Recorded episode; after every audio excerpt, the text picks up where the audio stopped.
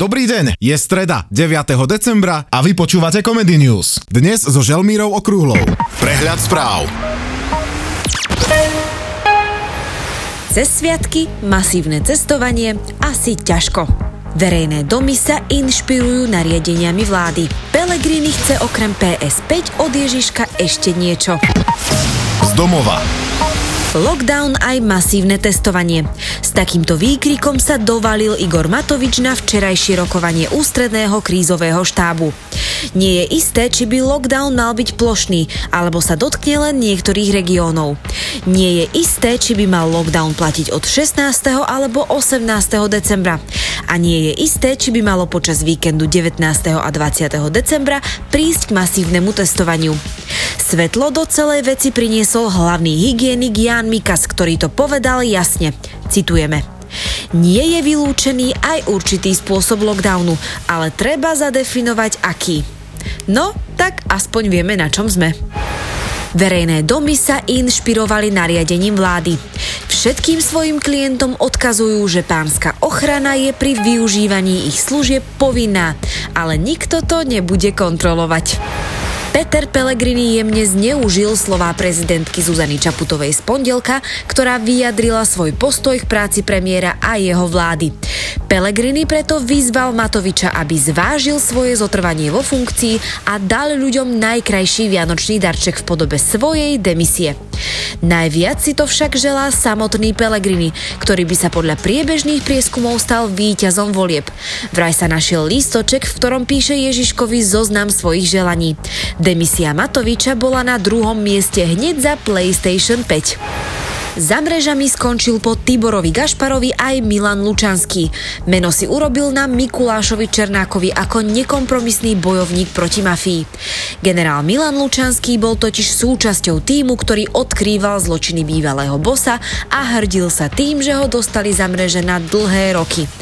A jemne sarkasticky na Mikuláša ho sudkyňa poslala do tej istej basy, kde si Černák odpíkáva do životie. A keďže Facebook môže mať hocikto, aj bývalý bos podsvetia, tak dal veselý status. Dnes som si dal do okna čižmu pre Mikuláša a on mi do nej posadil Judáša. Zo sveta. Znie to až neuveriteľne, že Čína sa s niekým na niečom dohodla, ale je to tak. Spolu s Nepálom spoločne ohlásili novonameranú výšku najvyššej hory sveta Mount Everest, ktorá predstavuje 8848,86 metra. Je to skoro o meter viac, ako uvádzajú encyklopédie. Pritom by stačilo postaviť tam jeden Wi-Fi stožiar a mohlo by to byť rovných 8850. Jednak by sa to ľahšie žiakom pamätalo a jednak by si je ty konečne mohol vypočuť Comedy News.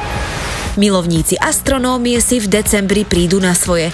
Čaká ich vesmírny jav, ktorý ľudstvo naposledy mohlo sledovať pred 800 rokmi. Saturn a Jupiter budú k sebe tak blízko, že pri pohľade zo Zeme splynú do jedného žiarivého objektu. Pri podobnej planetárnej synchronizácii sa tu zjavil spasiteľ. Len aby si to Matovič nevysvetlil ako metaforu a nezosobnil to na seba. Showbiz. Znie to až neuveriteľne, ale speváčka Madonna sa nechala poprvýkrát otetovať až nedávno, vo veku 62 rokov. Na predlaktie si dala vytetovať zhluk písmen, ktorý však jej skalní fanúšikovia okamžite dešifrovali. Podľa našich informácií sa inšpirovala zhlukom písmen, ktorými sa niektoré webové portály chcú uistiť, či nie ste robot. Šport. Už vieme, kto nás nabije v európskej klasifikácii majstrovstiev sveta 2022. Chorváti a Rusi určite. Slovinci pravdepodobne, Cyprus možno a Malta hádam nie. Počasie. Dnes bude veľká miestami najmä na východe zmenšená oblačnosť. Ojedinele cez deň na juhozápade miestami dážď alebo prehánky. Najnižšia nočná teplota 1 až minus 3 stupne. Najvyššia denná teplota 4 až 9 stupňov. A na záver Comedy News ako vždy pranostika od našej rosničky Aničky. Na deň svetej Izabely. Daj susedom decibely. Vpred do minulosti. A teraz sa pozrime, čo sa v dnešný deň udialo v histórii. V roku 1931 sa Španielsko stalo republikou. V 92. objavili malú planetku 349 Dembovska. Prečo nie rovno Demenovka? V roku 1916 9. decembra sa narodil Kirk Douglas, otec nemenej známeho herca Michaela Douglasa. A zakladateľa predajní kozmetiky Douglas. V roku 1934 sa narodila Judy Dench. Povieš niečo zmysluplné na záver? Hej, preslavila sa ako predstaviteľka M v Bondovkách. Preslavila sa dávno predtým inými postavami, ale OK, pán Boh zaplať aj za takúto odpoveď. Doktor Bobo. Ďalšiu zaujímavosť zo sveta má pre vás náš redaktor Dr. Bobo. Umelá inteligencia od Google menom DeepMind dospela k prelomovému objavu v oblasti biológie. Vymodelovala podľa aminokyselín 3D proteín. Čo až také prelomové nie je, ale DeepMind podľa zloženia aminokyseliny správne predpovedala, ako bude daný proteín vyzerať. Umelá inteligencia DeepMind prekonala vyše 100 tímov vedcov v súťaži o najpresnejší odhad štruktúry proteínu. Táto súťaž mala však hĺbší význam. Keby medicína vedela presne predpovedať štruktúru proteínu na základe aminokyselín, tak by to znamenal veľký boom hlavne o farmaceutických oblastiach. A navyše by sme toho vedeli povedať viac aj o bunkách ako takých. Už mnoho vedcov okomentovalo DeepMind ako niečo, čo má veľký potenciál byť revolučné. Ďalšie zaujímavosti zo sveta si môžete vypočuť na Comedy Podcast v podcaste Dr. Bobo. Mechanik zabijak.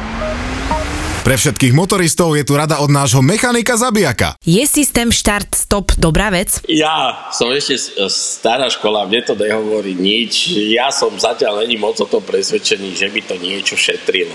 Nej som takisto presvedčený o tom, jak ľudia tvrdia všelijaké tie veci o tej ekológii. Bohužiaľ, ako, nie som zástancom ja toho štart-stop systému. Jasne, dá sa to vždycky u toho auta nejako vypnúť.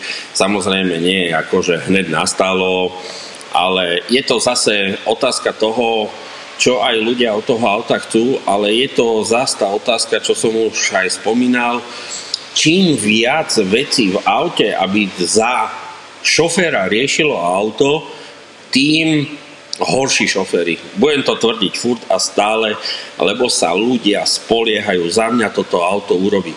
Ale všetko je to len mechanizmus, elektronika, všetko sa to môže pokaziť a dáva to potom priestor na všelijaké také tie veci, hranie sa s telefónmi a s blbosťami.